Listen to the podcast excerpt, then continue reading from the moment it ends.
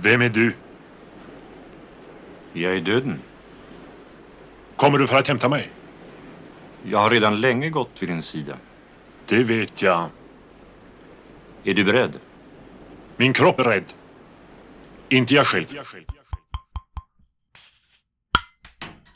In the opening scene of Ingmar Bergman's soulful cinematic masterpiece, The Seventh Seal, we are confronted with a topic as old as the human spirit itself, so firmly attached to our being that even saying it aloud feels a little bit uh, redundant, a bit cheap, a cliche as tired as the act of talking about cliches themselves. This is a podcast, and I have to make it digestible somehow. And these are my opening 10 or so minutes where I get to talk about all of that pseudo philosophical shit that framed the episode but would be too tiring to go on and on about throughout the whole thing. Let's have that discussion anyway. Because in all of the animal kingdom, the human race is uniquely aware of its own mortality. There are so many expressions that we've come up with to come to terms with the non negotiable certainty of death. And still, death comes off as kind of edgy. The unavoidability of death is so obvious, and yet we don't like talking about it. We don't like talking about talking about it. And yet here's some fucking jackass on a podcast talking about it and talking about how we ought to talk about it and think about it. And we do think about it. We think about it all the fucking time. Even when it doesn't obviously occur to us that we do.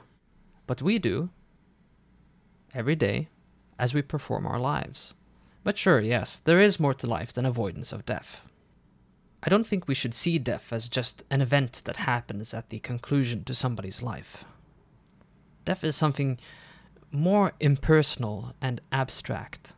And seeing death as just the malfunction of biological processes that sustain a living organism is, is just too cold. There's more to death than that. Death is good. Death informs life. Bergman's protagonist, the knight Antonius Block, after returning from the Crusades, struggles to find the point of living. And yet, when death approaches him right there on the beach of his plague ridden homeland, in the very opening scene, we learn the real answer to his question before it is even asked. Rather than accepting his mortality, our warrior challenges death to a game of chess. A game he cannot win, surely, but one that is necessary to realize the value of life cold death itself can promise no satisfaction, and so, driven by thirst for knowledge, he is compelled to fight it. It is an ancient trope of heroic literature that the noblest fights are those that are fought against all odds. The idea that fate cannot be avoided but must be embraced, and having the foresight, or wisdom, to recognize fate where the illusion of choice appears. Do or do not. There is no try. By contrast, the antinatalist and weird fiction writer Thomas Ligotti makes a case for the opposite in his long essay, The Conspiracy Against the Human Race. Working from the position that all life inherently causes suffering, the conspiracy that Ligotti is referring to is the widely held belief that life is worth living. Ironically, for all its doom and gloom, I found Ligotti's conspiracy to be quite a fun read. If anything, I felt a bit invigorated reading it. There's something just a little askew about the notion that life, of all things, is sinister, and that our hard coded impulses to stay alive against all obstacles is an unspoken sort of tyranny. Ligotti thinks that we should joyously embrace our own extinction in the name of nonviolence and an end to suffering. In spite some interesting and true observations from Ligotti's side, I simply don't think I agree. Ironically, if anything, the book made me more invigorated. Life does not need to be justified. It just is. And anybody with a truly holistic approach to life would, of course, acknowledge that the existence of suffering should serve as a reminder to enjoy life. There's something cartoonishly subterranean about Ligotti's point of view, a sort of inverted transhumanism where the limitations of our flesh can be overcome, not by some fantastic technological feat, but by killing ourselves and giving in to the emptiness. That is very weird indeed. It is, as I like to say, trollish. You can say plenty of good things about the troll, this ogre like goblin creature that dwells in the margins of the human imagination. It sheds light on the ambivalent human relationship with nature, challenges our notions of the other, and inspires us to explore novel point of views. But the troll is no voice of reason, exactly. It does not have our most civilized and wholesome interests in mind. Trolls are sometimes those sardonic little voices that go, Yeah, why don't you just kill yourself instead, motherfucker? At least the more divine aspects of the human personality encourages us to aspire for something, to set us up for success, even if the byproducts of these aspirations have terrible consequences, like global ecological devastation, as we turn the planet into Swiss cheese. As that annoying song goes, they paved paradise and put up a parking lot. But they neglect to put emphasis on one very important thing that this parking lot was paved with good intentions, so that we had a place to leave our car when we went looking for a slice of heaven. Man, we really are fucked, aren't we? Unable to be content with what we have, always needing to see what's behind the next hilltop or right around the bend, forever being so goddamn curious.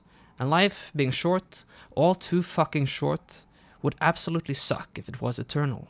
And nevertheless, many of us just try to live on in the memory of the masses, preferring even the most idiotic of legacies just to be famous, over the humble honor of just drifting into obscurity, like most of our ancestors did. Eddic poetry famously claims that the secret to eternal life is a good renown. Those are wise words, but it's not technically true, is it? Maybe some selective amnesia is actually a good thing. You know, keeps your brain nice and tidy. As much as the dead outnumber the living. How many good people have been forgotten? When Roman ethnographers mention how their barbarian counterparts celebrated their ancient and legendary champions in songs, how many of these dudes and dudettes are still around us today? And through which mediums will our descendants of the deep future know us by? Those who have the eyes and ears to notice them will find ancient heroes in the most surprising of places. At least that's what happened to me about a year ago when I came across a busker in a Brooklyn subway station. Commuters rushed in and out of the outgoing trains, paying little attention to the fellow by the staircase, plucking a large string instrument as incomprehensible verses rolled off his tongue. The instrument he played, a kind of lyre called a kora, identified the man as a West African griot. A griot is a bard, a spiritual cousin of the Irish fili, the Anglo Saxon scop, and the Norse thulr and skald. Back in the day, griots served as advisors, storytellers, and oral historians. Princes, chieftains, and warlords commissioned them to immortalize their memory and compose songs about their victories and heroic deeds. Who handed them down from teacher to student long after the clients themselves had faded away and been replaced by legendary poetic representations of themselves. Though the empire of Mali has turned to dust, and tribal raids between the petty kingdoms of the Mandinka have long since ceased, the pursuits of their champions repeat in oral history. Recalling, for example, the hero Khalifa Ba, who charged through the bush like a lion on horseback. It falls on deaf ears. The audience does not register that great Khalifa fights and dies again in the song of a Brooklyn subway busker who consummates an ancient oath every time he sings. Khalifa, the avenger from Badora, has lain down. His spear is in Baria.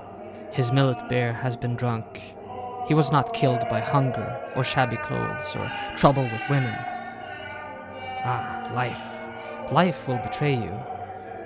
That which is standing will one day lie down. The energy here is similar to what we might read in the first lines of Beowulf at a different time, half a world away.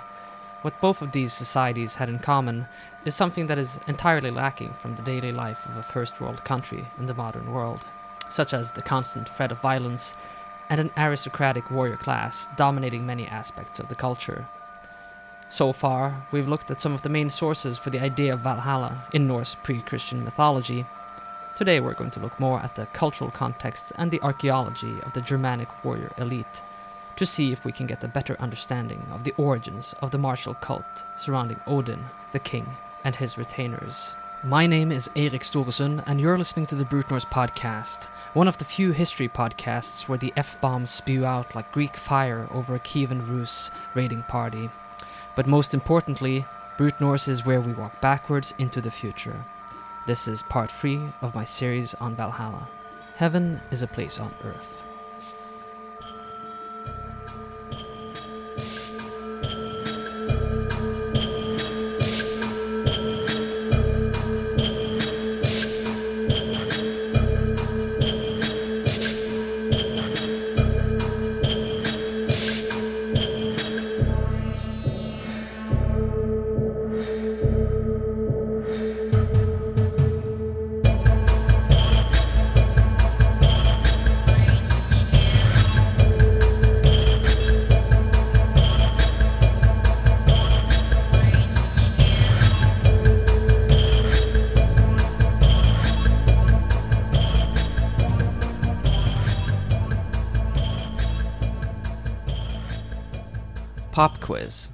What's one of the most important archaeological sources we have for life in the Viking era?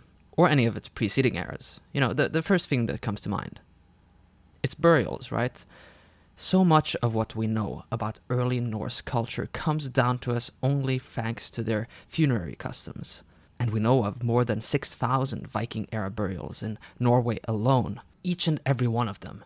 A tiny piece of the puzzle that helps us put together some sort of image of what society back then might have looked like. Whether just a hole in the ground containing a pot and some cremated bones, or a lavish ship burial that took weeks to prepare, the extreme variety of Scandinavian burial customs, even within the same culture and time frame, has a story to tell. It goes without saying that a lot of the stuff that we know about the material culture of Iron Age Scandinavia results from the fact that many of them chose to treat their loved ones to furnished burials. That's one reason why there's more Carolingian swords that have survived in Scandinavia than they did in areas that used to be part of the Frankish Empire. As quite a few of these burials contain weapons and armaments, it seems that how Norse people treated their dead proves particularly enlightening when it comes to reconstructing the military aspects of their culture. Many trees have died to produce paper, on which scholars have written vast speculations about why these motherfuckers buried their dead as they did. Many, perhaps even most, presuming that these furnishings reflect their belief in afterlives hinted at by their Christian descendants a couple of centuries later.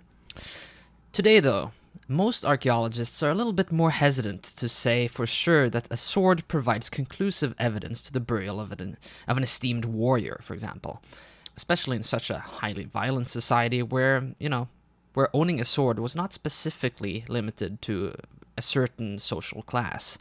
Besides, the term weapon burial itself is not very helpful without clear criteria to go by. For example, it doesn't necessarily distinguish between a full set of weapons with a sword and a shield and, and lances and that sort of thing, and, say, um, an axe. It's not always possible to typologically distinguish whether an axe was intended to be used as a tool or a weapon or both. Or what if a burial has like one single arrow in it? This is a real life example with consequences for the whole uh, shield maiden debate.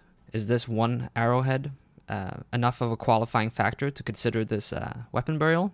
If the answer is yes, then boof, suddenly overnight to have 50 to 100% increase in the number of Danish female weapon burials. As I said, the term weapon burial is fuzzy to begin with, especially when you start using the term weapon burial as if it is synonymous with, uh, I don't know, a warrior burial. Warrior being, for lack of a better term, a professional title.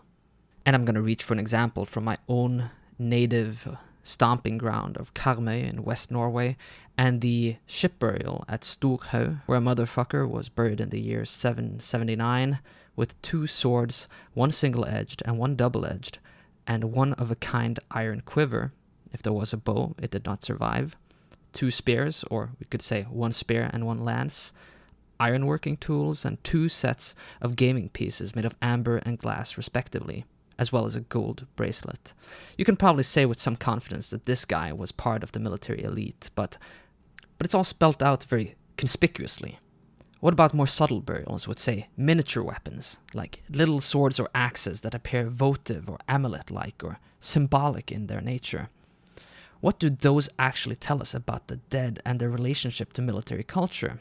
Those could very well be used to express the same idea that a full set of weapons could. There are examples from the Merovingian period, that is the Norwegian term for the Vendel period, of toy swords made of iron from children's burials. Now think about that for a second. Why would anybody in their right mind waste those materials that could have been used to make an actual sword, actual knives, sharpened?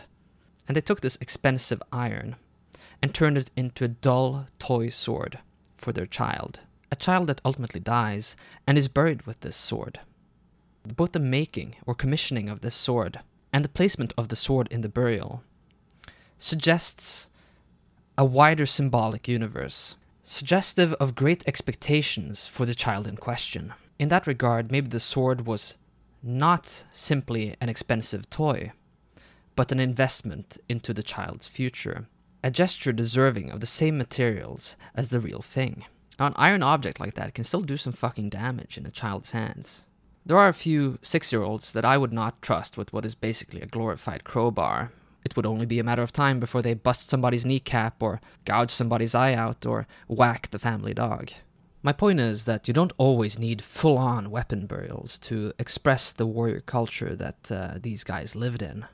There's more than one way to skin a cat, and the Vikings should know because there is indeed evidence that the Vikings bred and kept cats for that exact purpose. Anyway, that's a topic probably best addressed in a different episode. It is by now a quite established idea that burials had a performative aspect to them. We can stress that whatever is in these burials was put there deliberately.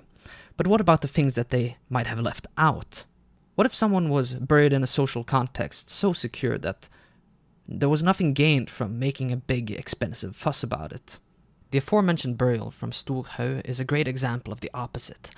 We must consider that when burying a guy with two swords and a gold bracelet, that takes those artifacts out of circulation. It means that nobody in his friends or family are inheriting these objects. Gold rings were powerful symbols of personal alliances and oaths between lord and retainer. What does it mean when the man is buried with it? It means that those obligations go with him, wherever he goes next but that may also suggest that these oaths do not apply to his children. In Norway during the Roman Iron Age, there's a specific kind of ring, a finger ring called serpent headed rings, that are often found in archaeological contexts broken into pieces. Not like later Viking Age hacksilver at all. These have been deliberately destroyed before they were buried, presumably to signify such a political change. The death of an oath sworn man with a powerful family network was, unless properly handled, potentially a very dangerous thing. I think Tove Jansson, the creator of the Moomin books, once said uh, something to the effect that writing is also about what is left to the imagination. Some things are just best said by not spelling them out. And those gestures are not immediately available to archaeology, because what we see, at least on the surface, are all those things that are written out in huge, bold letters, gaming pieces, sword, gold, big man. So this guy played board games. How are we supposed to interpret that? A popular pastime for the privileged who had time for it, a surplus activity, leisure? Maybe he had some particular affection for this game. Who knows? But why then? Why do swords and spears and gaming pieces so often coincide with each other in burials? Ah, the 3rd century to the 11th centuries AD. Big gamer moment. But what about when it's just really subtle. Like, say you have an inhumation with just one single gaming piece cleverly positioned somewhere in the grave. There are nuances to Scandinavian burial customs where we just don't understand what the fuck is going on. And it's the mystery of the unmentioned things that are often the most tantalizing here. It is fair to say that a lot is left to the imagination about just how big an overlap there was between aristocratic life and afterlife. Warriors might have been emblematic of it, but they were only one aspect of courtly culture in the Iron Age. Like, where the hell does the queen of the house go? Queen Wealhtheow in Beowulf is every bit a part of that complex as her husband Hrothgar or Beowulf himself is. The sources offer us no suggestion, only that Valhalla has Valkyries who perform tasks similar to that which the daughters or servant girls of the Lord would do at the feast. The guests are, at least as far as we can tell, exclusively male. In most Scandinavian weapon burials, we are usually looking at graves containing the remains of one or two people, maybe three people at the most. This can be husband and wife, master and slave, sometimes children are present. Because the dead don't really bury themselves, we like to assume that the construction and furnishing of the grave somehow reflects the person's identity and status in life. But for reasons already mentioned, even well furnished weapon burials may not tell us much about what the community expected of that person's afterlife. But we may assume that the presence of weapons or certain animals, such as horses and birds, are intended to tell some sort of story about the person's social identity. It is quite likely that some of those who received weapon burials and actually were warriors in their life were expected to have that status transposed onto the afterlife.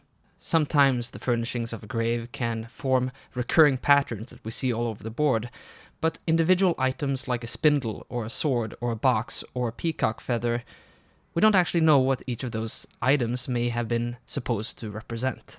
It's not exactly clear how burials reflect the afterlife in terms of social organization and network, of course, because most of these graves contain one individual. They could, for all we know, simply be expected to go and join their ancestors, or go to the gloomy and dark halls of Hel, ruled by its namesake goddess of death. The Swedish archaeologist Andreas Nordberg one of my main sources for this episode, points out quite intelligently that most people, and in fact most cultures, have very vague ideas about what happens when you die. We should really expect some of the same from the Norse, even though medieval chroniclers like Snorri Sturluson suggest the contrary. For an analogy, we could probably look at another Fenno Scandinavian culture. The Sami, for example, believed in an afterlife where nothing was lacking in terms of material security, but on the other side, it was extremely boring. They also believed in a second layer of death, a social death that occurs when the individual is forgotten. Perhaps Norse pagans had a similar concept, because after all, it was an oral culture obsessed with commemoration. As the Norse poem Havamal says, cattle die, kinsmen die, and you will die as well. The one thing that does not die is the reputation of the dead. But fame, of course, relies on living memory. Among the countless forgotten dead of the Nordic Iron Age are those who were buried in the 8th century ship burials in Salme on the Isle of Saaremaa in Estonia. These were two mass graves that contained the remains of at least 41 Scandinavian individuals, and unlike many other prehistoric mass graves, they seem to have been dug by their own folks. They may have been associated with some of the very first Viking raids, before ill fortune forced their comrades to bury them on foreign shores. I use the term burial a little bit loosely here because neither of these boat graves were put in mounds as we might expect. Instead, they were covered by sand, either haphazardly shoveled over them by the survivors or buried by a winter storm shortly after the funerary rites. Both of these burials reek of what we might call crisis ritual. Usually, a burial might contain pots and pans, household items, and so forth. The lack of domestic items and furnishing probably reflect that they did not have access to them because they were far from home, and the surviving crews were hard pressed on time. It is possible that the locals allowed them time to care for their dead, and then expected them to fuck off from whence they came immediately afterwards. The haphazard yet thoughtful state of these mass graves suggests that they only had time to emphasize what they found most important. Therefore, we should pay close attention to how they decided to organize these burials. The boat grave we call Salme 1 was a speedy military rowing vessel, which had 12 pairs of oars. 12 pairs of oars means it would have taken 24 rowers to man all of them. With twice that number, they could have kept the vessel going day and night by rowing in shifts, which was probably the convention during these early Viking raids. As much as we like to imagine Vikings at their target destination, fighting, plundering, or trading, the vast majority of the Viking voyage, especially in those early days, would have consisted of rowing tremendous distances. It has even been suggested that the term Viking itself actually meant something along the lines of shifter, referring to the fact that the Viking lifestyle was dominated by these laborious, alternating rowing sessions spanning across days or even weeks. In other words, these guys were jacked as hell. Hot tip for the gym goon demographic of my listeners. Now, the ship burial in question, Salme 1, contained the remains of seven crew members. Apparently placed so that they were sitting upright and side by side, since the position of their bones suggested that some of them were reclining, or leaning over, or had taken a nosedive shortly after they were propped up, with the younger ones up front, and the older, presumably more experienced veterans sitting behind them in the rear end of the boat. Among the animals were the butchered remains of cattle and also two decapitated hawks, apparently part of the funerary ritual, and, should I say, an animal with Odinic connotations. They had no injuries consistent with violent death, but may have drowned or succumbed to hypothermia. The other ship, Salme II, contained the skeletal remains of 34 rather tall men, carefully stacked on top of each other in four layers like a human Jenga, covered by a thatch of shields and possibly the ship's sail. They carried plenty of signs of physical trauma and violent death. Some decapitated, many with various stab wounds. Another had suffered an axe blow to the face, and a severed arm was chopped up into three pieces. The grave contained a whopping 40 swords, both single and double edged, many of which had gilt and garnet encrusted bronze pommels and scabbard fittings, many of which were decorated in Salin's so called Style 2, a zoomorphic art style emblematic of the mid Vendel era. We're talking like 7th century. And Salme 1 and 2 are both from the mid 8th century, which means that some of the swords were clearly antique and may have been highly prized heirlooms handed down across generations within Sweden's warrior elite. A total of 326 gaming pieces made of cattle, whalebone, and walrus ivory were scattered between the bodies, and one individual, perhaps the most high ranking leader, was buried surrounded by his weapon brothers in the center of one of the top layers, with a king gaming piece placed in his mouth. Salme 1 and 2 are eerily unique, especially for their communal nature. Whoever buried these men wanted to stress their identity as members of the Comitatus, that is to say, a band of warriors, and to highlight the shared fate that they suffered. By stressing their rank and common identity in these burials, perhaps they hoped that these men would go on to feast and fight and play their games of war in some elevated location, in some grand hall in the presence of the gods, and where the bitter losses of that high stakes game of war are made fair. And there is some evidence to suggest that the Vikings had some questions regarding the fairness of battlefield death, despite the promise of a glorified afterlife. In the Eddic poem Lokasenna, which may or may not be a parody of pre Christian religious beliefs, the god Loki crashes a drinking party to confront the gods about their various shortcomings and indecencies. All of these faults are more or less characteristic of their actual behaviors. We can easily imagine that they would do these things. For example, Freyr, the divine lover boy, is accused of picking hoes before bros, so to speak, to the detriment of the divine collective, while the most beautiful goddess Freya is called a farting brotherfucker. But I consider myself a fairly open minded guy, and those accusations are of no concern to us here. Rather, let's pay attention to Loki's accusations against Odin in stanza 22. Here's Loki speaking. Thegi þú, Úðin, þú konir aldrei deila víg með verum. Oft gaf þeim er þú gefa skyldir á. Inum slavurum sigr. Shut up, Odin. You could never judge war evenly between men. You've often given to those who you were not supposed to, victory to the dull. So, what he's basically saying is that Odin is running a rigged game where the most able warriors are being subverted, consequently giving victory to those who do not deserve it. So, facing such a damning accusation, what does Odin have to say to his defense?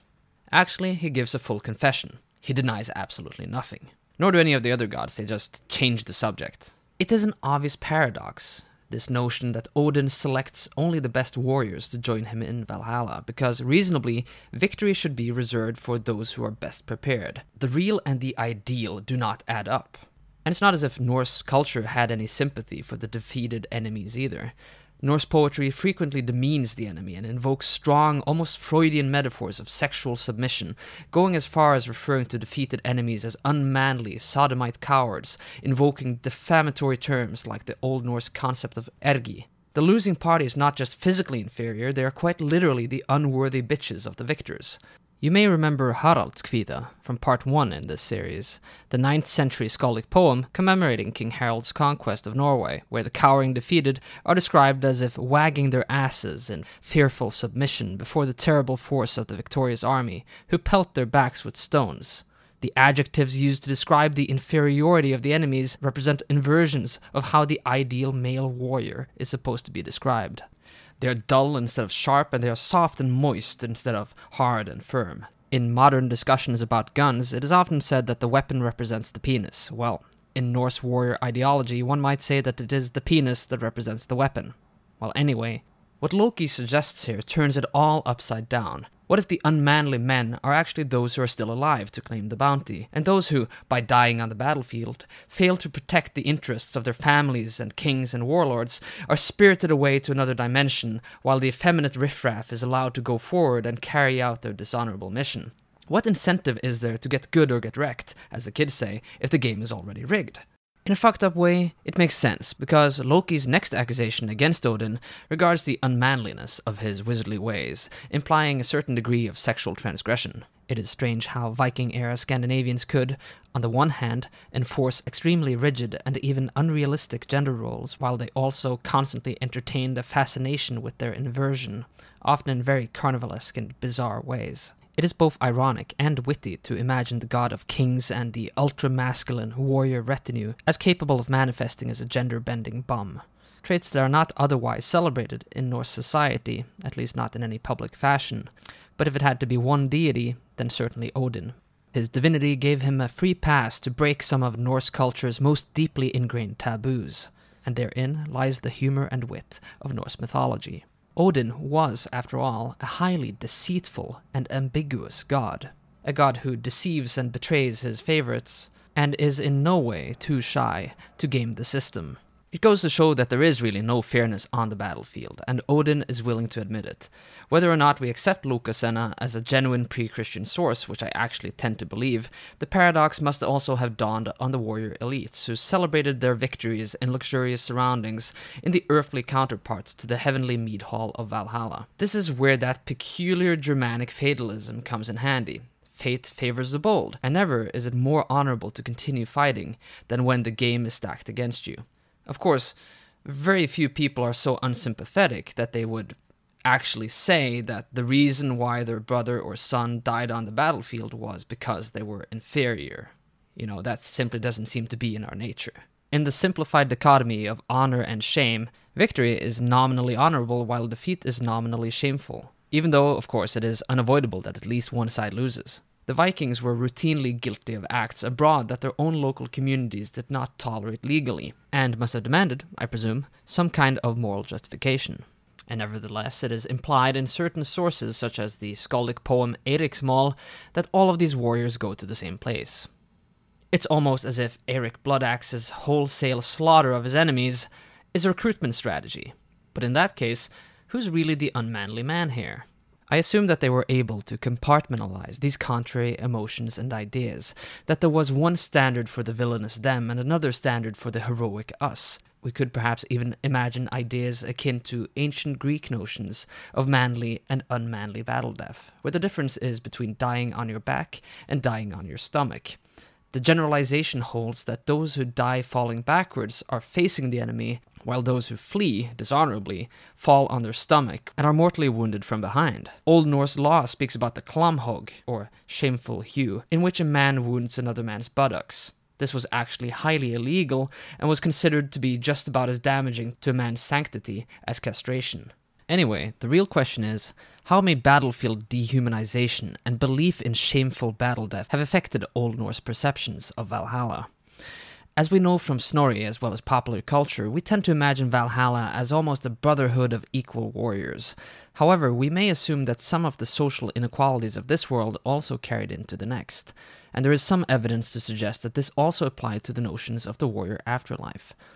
The 10th century Byzantine historian Leo the Deacon provides an odd account of the afterlife beliefs of the Kievan Rus, who consisted at least partially of Scandinavian settlers in modern Russia and Ukraine. The Rus, Leo alleges, practiced a sort of seppuku like form of battlefield suicide as a last resort when all seemed doomed. The reason behind this is rather interesting. Let me read you the passage in question. Never up until now had they surrendered to the enemy when defeated, but when they lose hope of safety, they drive their swords into their vital parts and thus kill themselves. And they do this because of the following belief. They say that if they are killed in battle by the enemy, then after their death and the separation of their souls from their bodies, they will serve their slayers in Hades. They dread such servitude, and hating to wait upon those who have killed them, inflict death upon themselves with their own hands. So, at least according to Leo the Deacon, the Rus believed in an afterlife where the victims were slaves and servants of the warriors who killed them. Of course, that provides no evidence whatsoever that that was a common belief in Scandinavia at the time. But actually, Eddic poetry does mention something along these lines. In Helgakvida Hundingsbana 2, aka the second lay of Helgi Hundingsbane, the hero Helgi dies and goes to Valhalla, where he is greeted by Odin, who even invites him to help him govern the hall. At that point, Helgi immediately turns to a man called Hunding. This is the exact same man that he killed to earn his name. He says, Thu skalt Hundingur, hverju manni fotlag geta, och fona hunda binda, hesta geta, geva swinum soð, other sova gangir. You shall, Hunding, to every man a footbath give, and light the fires, bind the dogs, tend the horses, and feed slop to the pigs before you go to sleep.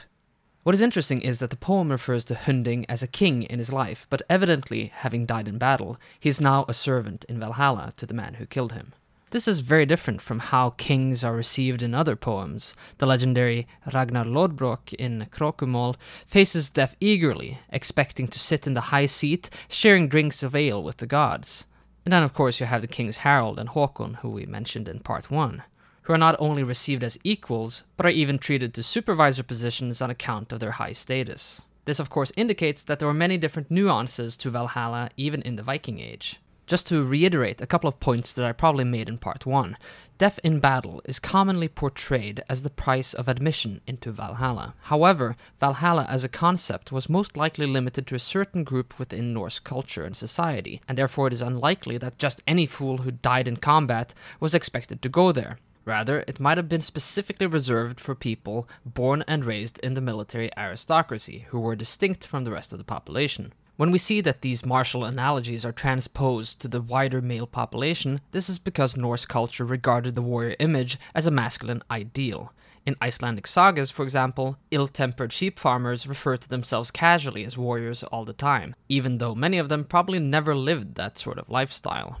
But that could also be explained by the fact that many Viking Age Icelandic families originally belonged to the Norwegian aristocracy before they resettled and slowly wasted all their finances the relatively austere conditions of the Icelandic chieftain compared to his Scandinavian counterparts may have significantly lowered the bar to define what constituted a warrior in that society. And even then, we're not really talking about the intrigue or the lavish lifestyle that the complex of Valhalla seems to belong to. That is to say, a military mead hall culture with certain archaic traits that predates the Icelandic settlement by several hundred years, which may seem to stand in contradiction to the source critical fact that Valhalla only explicitly appears in our sources from the mid 10th century and onwards.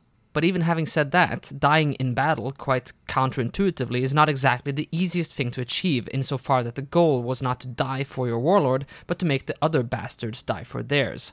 Okay, so dying in battle was an ever present possibility that came with the contract of participating in this sort of social environment. But you kind of have to think of it as a high risk work hazard or something along those lines rather than the goal or. I suppose we could regard war death as a necessary byproduct of the military politics of Iron Age Scandinavia. Let's put it that way. After all, people didn't join the retinues to die, but to reap the rewards that such a lifestyle offered, often with the goal of establishing the social standing and wealth needed to retire from warfare, get married, and raise little warriors of your own, who will grow up and come of age in that warrior culture, hopefully join the retinue of a warrior prince just like you did when you were young, do a bit of fighting and feasting, which of course adds even more to your dynastic prestige. Eventually, your son will probably have to find a bride of comparable social status, and then, as Ovid says in The Art of Love, you know what happens next. Now there's a big if, a certain uncertainty hanging in the air. What happens if you fail to produce any sons? Well, generations of institutionalized piracy means that your daughters are likely to be wed off to the sons of your old army mates. Often, daughters were powerful players who could go where even the most phallic aggressive warriors could not penetrate, as princesses, queens, the adhesive of interdynastic alliances. Just like the gaming pieces that often follow elite warrior burials, the Iron Age aristocracy itself was a complex game, full of clever strategies and deceptions. And sometimes, just like with Odin in Valhalla, the game is entirely rigged. There's something just a little bit off in the culture depicted in Valhalla that does not quite resound with the Viking Age political reality.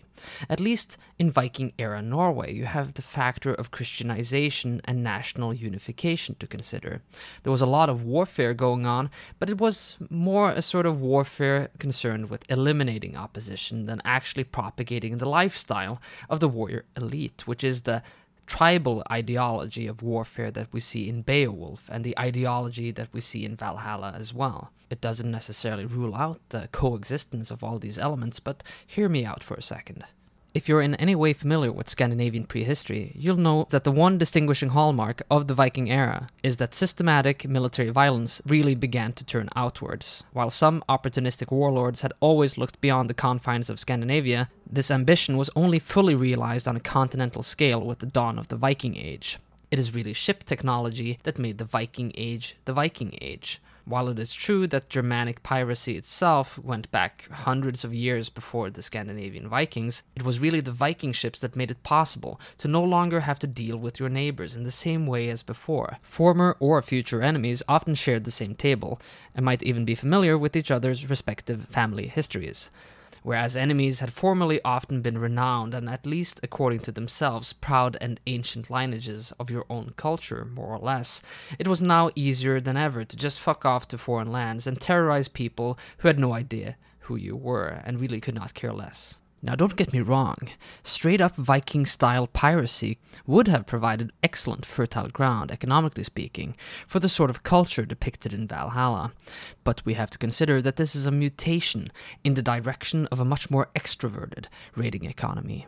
Even when we compare the lavish and ornate war gear of Scandinavians from the late Roman period, all up to the end of the Vendel period, it is striking how simple Viking era weapons and armor looks in comparison as if there is a trend towards a more functional idea of what an army is supposed to look like. In spite of this, skaldic poets hold on to tropes and images that are materially passe. In Håkonarmál, the prelude to King Håkon's trip to Valhalla depicts him wearing a golden helmet that seems much more at home in Vendel era material culture or in Beowulf than is suitable from what we know from Viking era archaeology. You don't need a Vendel style crested helmet with garnet inlaid eyebrows to raid an Irish monastery. What use is a gold plated sword handle if you're not looking to impress the opposing army? No Anglo Saxon was ever going to defect to the Danish heathens like a young aristocrat might do in barbarian Germania, or within Vendel era Scandinavia for that matter. But invoking that sort of ancient opulence might serve a different, mythological, performative function the way that Germanic heroic poetry presents warfare encourages the presumption of a kind of noble, lofty, sporty kind of warfare where battles are basically just a round of polo before drinks. It is possible that this sort of warfare was idealized in Viking era Scandinavia, even though the reality had developed to become quite different. Maybe they even looked longingly back at the heroic age with which they sought to connect a goal which was achieved through the mead hall communion of public drinking and gift giving rituals and mythologically justified warrior cult. Though, truthfully speaking, war was probably never quite as glamorous as the gold tinted glasses of Germanic heroic ideology and the mead hall culture liked to depict it.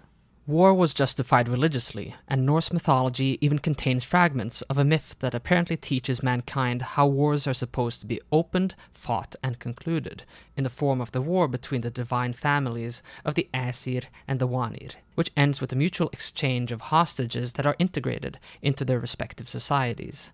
Significantly, the peace treaty flows over into the myth of the mead of poetry, a reminder of the strong presence of poetry and alcohol in the peacetime activities of the warrior elite. Mutual exchange of hostages, where young aristocrats are sent to live with the formerly opposing forces, is a well attested historical practice. The most famous and maybe extreme example would be Arminius, a prince of the Germanic tribe known as the Cherusci who grew up in the Roman Empire, where he rose to the status of equites, or knight in modern parley. What is interesting is that Arminius would later use his status and know how that he learned from the Romans to defeat them at the Battle of Teutoburg Forest, which is generally blamed for halting Roman expansion into the Germanic heartlands. This was in the first century AD, so much earlier than most of the material we're actually tackling here.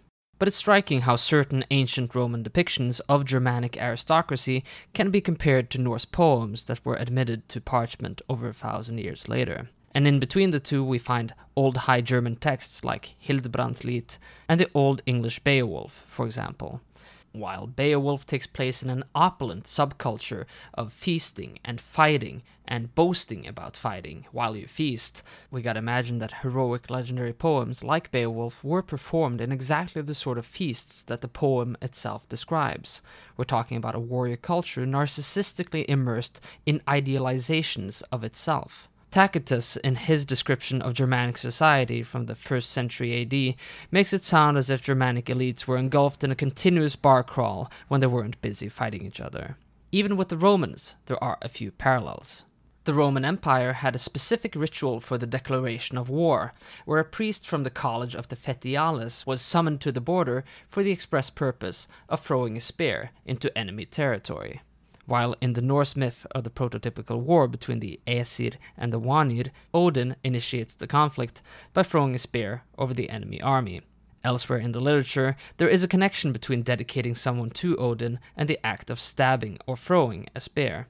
Many will recall how Odin in the Hávamál hangs and impales himself with a spear, and thereby gives himself to himself, as he says.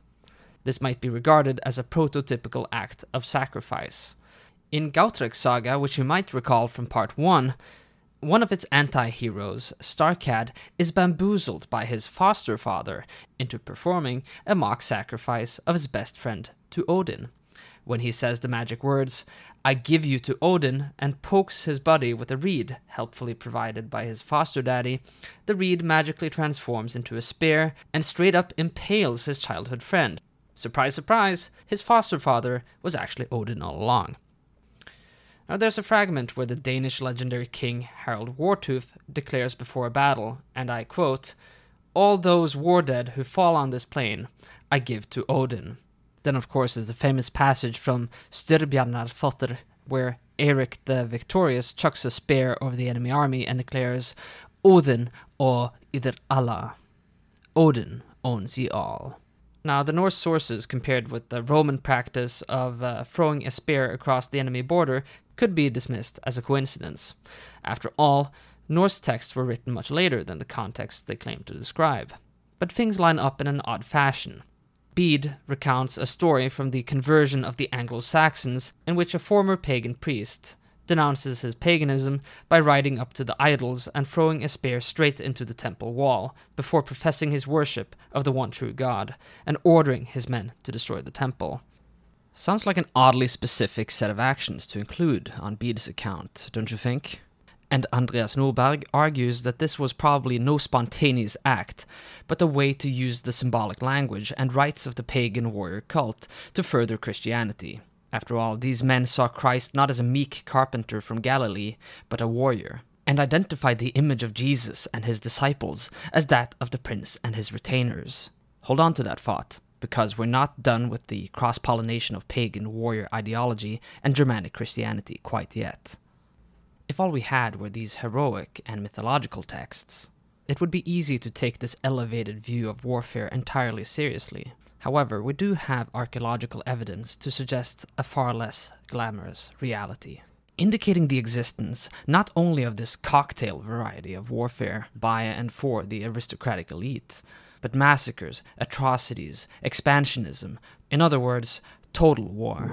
Things that the military soap opera of Germanic heroic legend neglects to mention, or at the very least, heavily tones down. Heroic poetry eagerly describes how named champions of noble heritage meet face to face on the battlefield, exchanging blows and conversations in antagonistic camaraderie.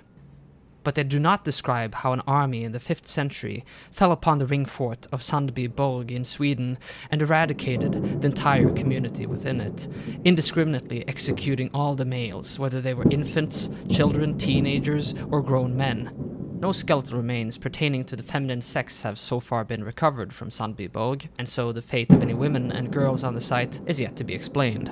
The migration period and the Viking periods, respectively, were generally periods of upheaval chock full of religious, social, economic, medical, just about any sort of instability that you can imagine. Demographic crisis caused by disease, famine, and war led to the demise of Proto Norse language and the emergence of early Old Norse. By the Vendel period, it appears as if the main dynasties of Scandinavia had successfully eradicated much of their competition and maintained a firm grip on their petty kingdoms until the Viking Age came and once again shook things up a bit. Obviously, none of these eras are mutually distinct units, and we have to see them as part of a wider continuum.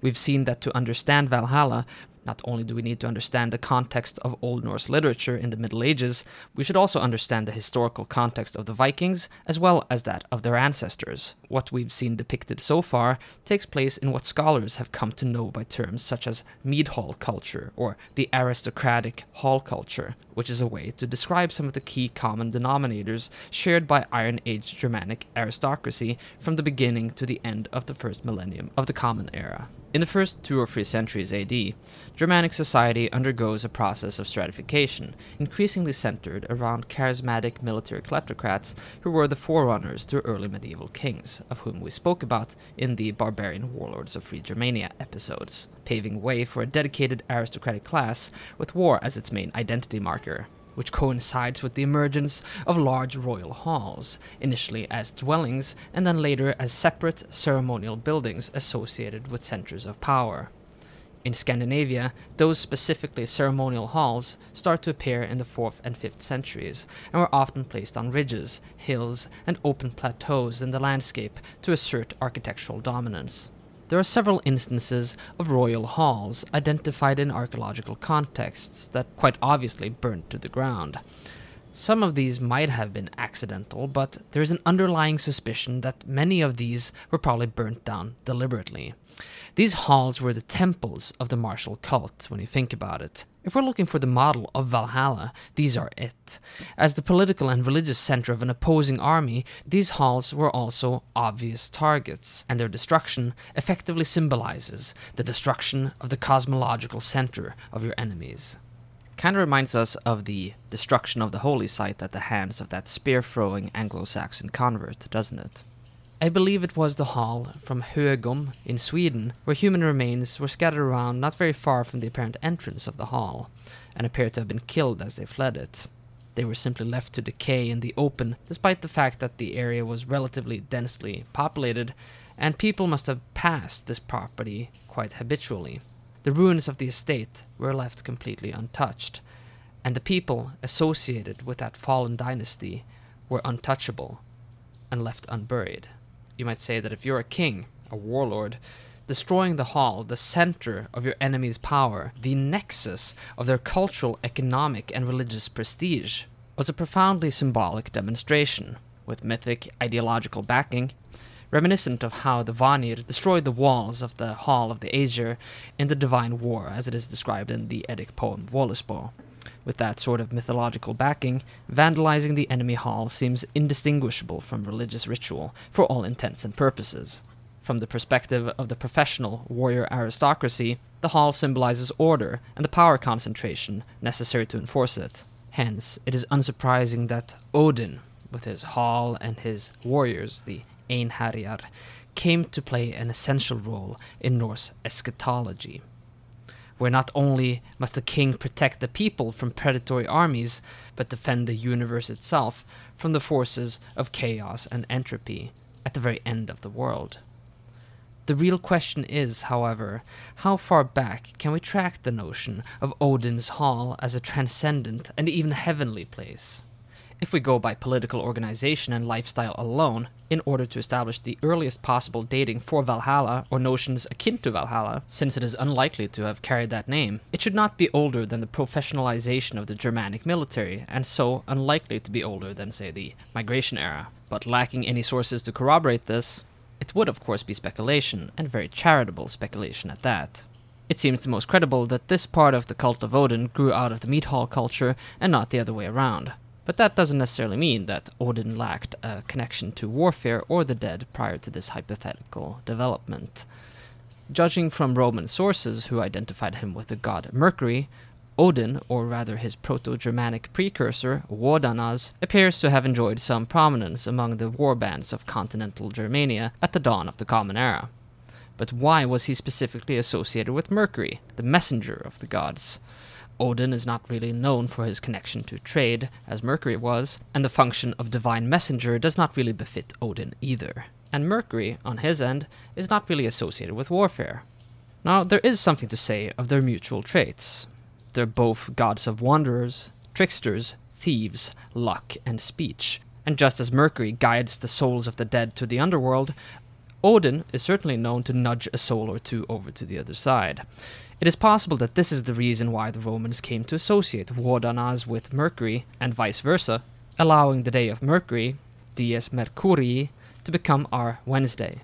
Now, the name Wodanas has no cognates in other European mythologies, much less Mercurius, and so it is most reasonable to assume that Wodanas was more or less a Germanic invention. However, Wodanas, Woden, Wotan, Odin, whatever you want to call him, is not necessarily totally unique either. Some scholars, prominently Priscilla Kershaw in The One Eyed God, Odin and the Germanic Männerbunde, have argued convincingly for a deeper Indo European connection. By ways of comparative mythology, we can probably conclude that he must have inherited several archaic traits from an older deity whose name we do not really know, but may have been worshipped among the Proto Indo Europeans as early as 3000 BCE. This deity was a god of war bands and bandits, associated with young men, ancestors, and ghosts, and wolves and dogs, cattle raids, and ecstatic frenzy, or so it might seem at least. In The One Eyed God, Kershaw takes us back in time to an Indo European cultural institution called the Koryos, which is the direct etymological ancestor to the Scandinavian Här and German Heer, meaning army. But this was no army of the sort that we are used to. The cognate verb herja, meaning to ravage, plunder, devastate, tells you everything you need to know about the warfare that they engaged in.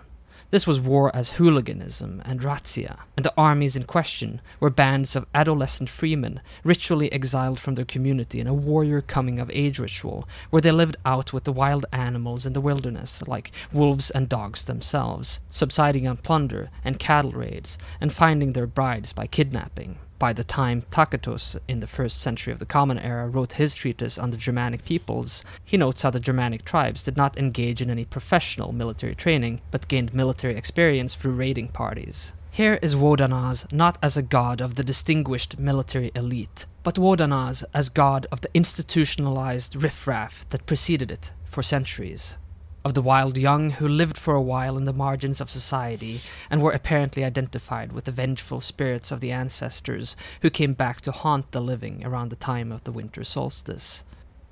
It's been suggested that these are the spiritual precursors to the Germanic animal warriors, Norse berserkers, and Ulfhednar, whom Snorri describes as being Galnir sem hundar edavargar mad as hounds or wolves, which itself recalls the famous passage from Volsunga Saga, where the young warrior outlaws Sigmundur and Sinfjotli don a pair of cursed wolfskins, which they steal from two sleeping individuals, whom the saga describes as the sons of kings. And once they put them on, they are suddenly unable to take them off, but take on the nature of wolves and howl, then, the saga says, they ran into the woods and killed many men, and damn near killed each other too. Kershaw argues for a connection between these and the manifold expressions of the wild hunt in European folklore, called Oskoreia in Scandinavia and Das wutende Heer in Germany, a host of goblins or ghosts that haunted the countryside during auspicious seasons, harassing the living under the leadership of some manner of mythological or legendary figure, sometimes perhaps Wotan or Odin himself. And as I already said, Kershaw makes a case for that exact connection, and in doing so attempts to rehabilitate the research of the disgraced Austrian philologist Otto Höfler and his magnum opus Kultische Geheimbunde des Germanen, or the cultic secret societies of the Germanic peoples. in which Höfler argued, among other things, for a direct continuity between Odin's spectral army, Germanic warrior cult, and the masked, seasonal processions found in the folklore of Germany and elsewhere. She even brings to attention a peculiar practice of determining the leader of the Koryos by means of a game of chance, and though this is a stretch, I find it impossible not to let the mind wander to the fixation of the Germanic warrior elites with board games, not only as a luxurious pastime, but a military statement, and maybe even yet an apotropaic or divinatory technique, especially considering that oracles and sacrifices in Germanic and Norse society were often determined by the drawing of lots. Again, this is commonly explained as a Roman influence on Germanic auxiliaries who went back into Scandinavia and later became the elites, but it's interesting nonetheless. Even if Otto Höfler may have gone too far in his imaginative theory of millennia old Odinic secret societies, the material he presents is in itself interesting. And one must really wonder if there's not some manner of cross pollination between certain motifs of German folklore where dead kings like Barbarossa and Charlemagne lie sleeping in sacred mountains with their armies, awaiting the coming of the Antichrist, and notions of Odin and the Einherjar, resting, training, and feasting, awaiting the coming war between the forces of chaos and order. We may, for example, raise these questions when we see the Norse lays of the hero Helgi Hundingsbane, where he rides out of Valhalla with his retainers to the amazement of the peasantry he encounters, who ask if his appearance in the world of the living means that they have reached the end of the world. It would be simple and easy to draw the convenient conclusion that the Christian legends must be based on older pagan material. Not only would it be convenient to accept such a conclusion, but it would also be lazy. For in doing so, I would have to draw conclusions that go counter to what many of these sources actually imply. While Odin and his connection to the Germanic warband is surely ancient, we've kind of gauged what scholars might call the terminus post quem, that is to say, the earliest possible dating for the concept of Valhalla as we know it. Valhalla must come from the Meadhall culture that emerged as a result of developments in the late Roman Iron Age, possibly at any point later than that, but highly unlikely at any point earlier. But those developments, that is, the diffusion of a specific aristocratic class consisting of warrior professionals, does not sufficiently explain the need to make the hall heavenly, to make it such a transcendent, paradise like place with a purpose completely adjacent to the end of the world itself. It is true, as Kershaw points out, that some of the names of Odin harken back to a deep and uncertain past. One of them being Herjan, effectively the leader or maybe the personification of the ravaging Her, the Koryos, the army itself. I'm not trying to denigrate that notion, but consider the following. We tend to simply assume that all pagan ideas by default predate Christian concepts because the notion of paganism, quote unquote, itself implies rusticity. And very often we have to admit, when we're looking for sources of pre Christian religion, we're looking for the unspoiled, the pure, unadulterated stuff, right?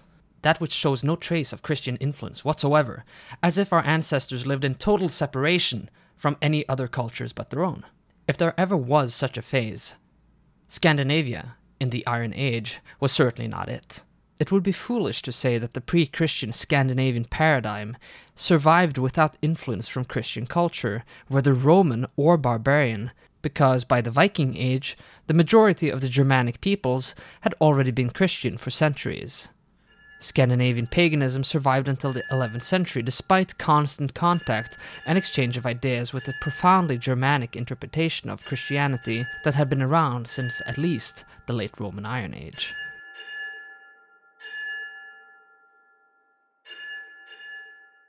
With the extreme impact of the Roman army on the militarization of the Germanic elites. It would be strange if that influence stopped with the religion that the Romans themselves were adopting at the time. And in fact, we know very well that it didn't stop there, with the conversion of the Goths and the Franks and other Germanic peoples in the 4th and 5th centuries, around the time when the Meadhall culture starts to really pop off.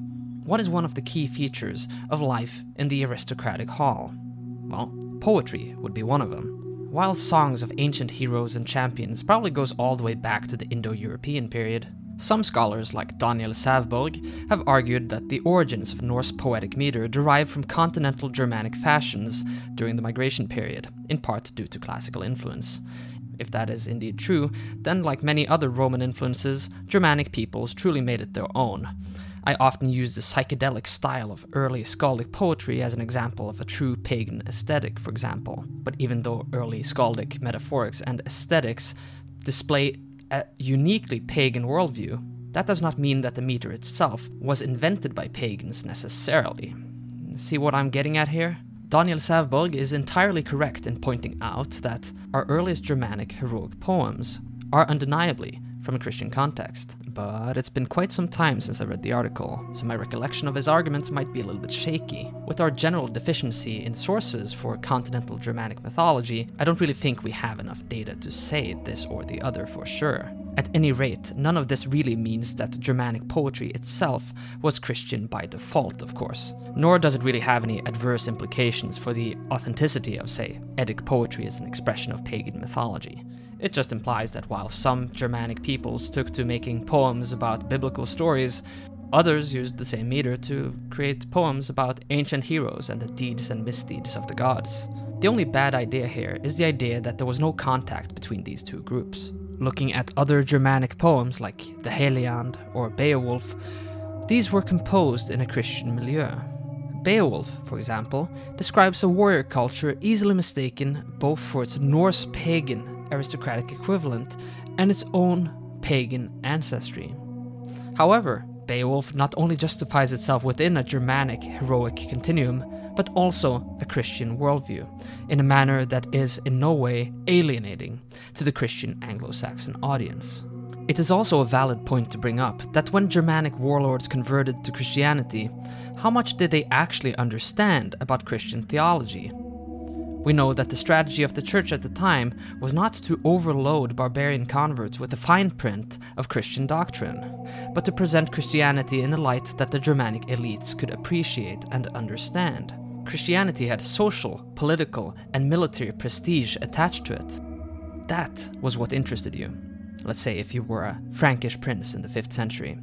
Getting people to conceptualize Christ as a powerful Lord was more urgent as far as the missionaries were concerned than getting them to bend their heads around, say, the intricacies of the Trinity. You know, you've got to pick your battles. This led, of course, not only to the Christianization of the Germanic peoples, but to a Germanization of Christianity, of Christ as dragon slayer and warrior god. Wherever you were in late antiquity, or the early medieval period, in the so called Dark Ages of Northern Europe, whether pagan or Christian. The Mead Hall was the most glorious, most socially prestigious place that a person could be. And though originally probably a sort of pagan institution by default, it may have taken just a little sprinkle of Christianity to elevate it into an even higher position. This is when the idea was introduced that if you are truly a man of the elite, you belong there with the figure called by the Anglo Saxons Dryhten, in Frisian Drochten, in Old High German Drottin, and Old Norse Drottin, all of which mean something along the lines of the general of the host or the army, effectively, the lord. It was the ideal that men of honor should be with their oath-sworn lord, who not only bestows his wisdom, but gifts them with gold rings and treasure, commonly called the generous man motif in Germanic poetry.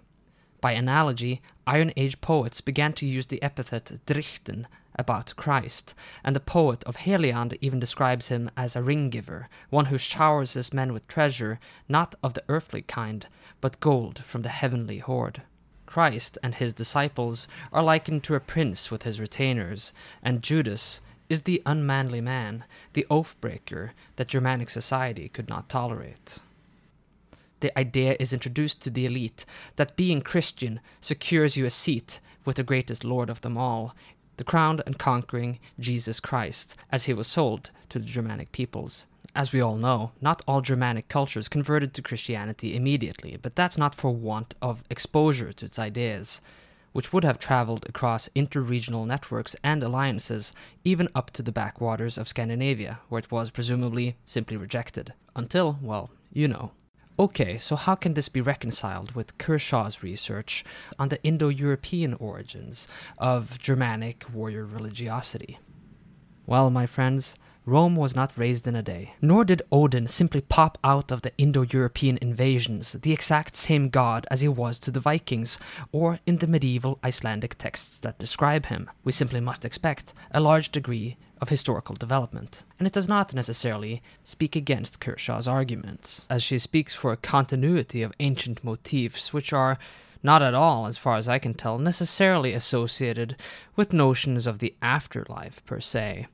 Rather, the original military Odinic function seems to have been concerned with rites of passage from puberty to manhood, and where these exiles play the cultic role of the ghosts of the ancestral dead. Obviously, this would have some consequences towards the development of Valhalla as well.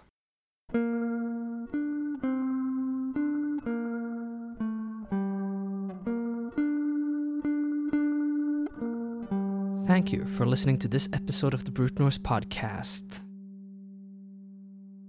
If you like what you're hearing, and if you're looking to interact with Brute Norse in a more direct way, or looking to follow me on social media, or maybe you're just curious about the project, you'll find a link to everything Brute Norse related in the show notes below.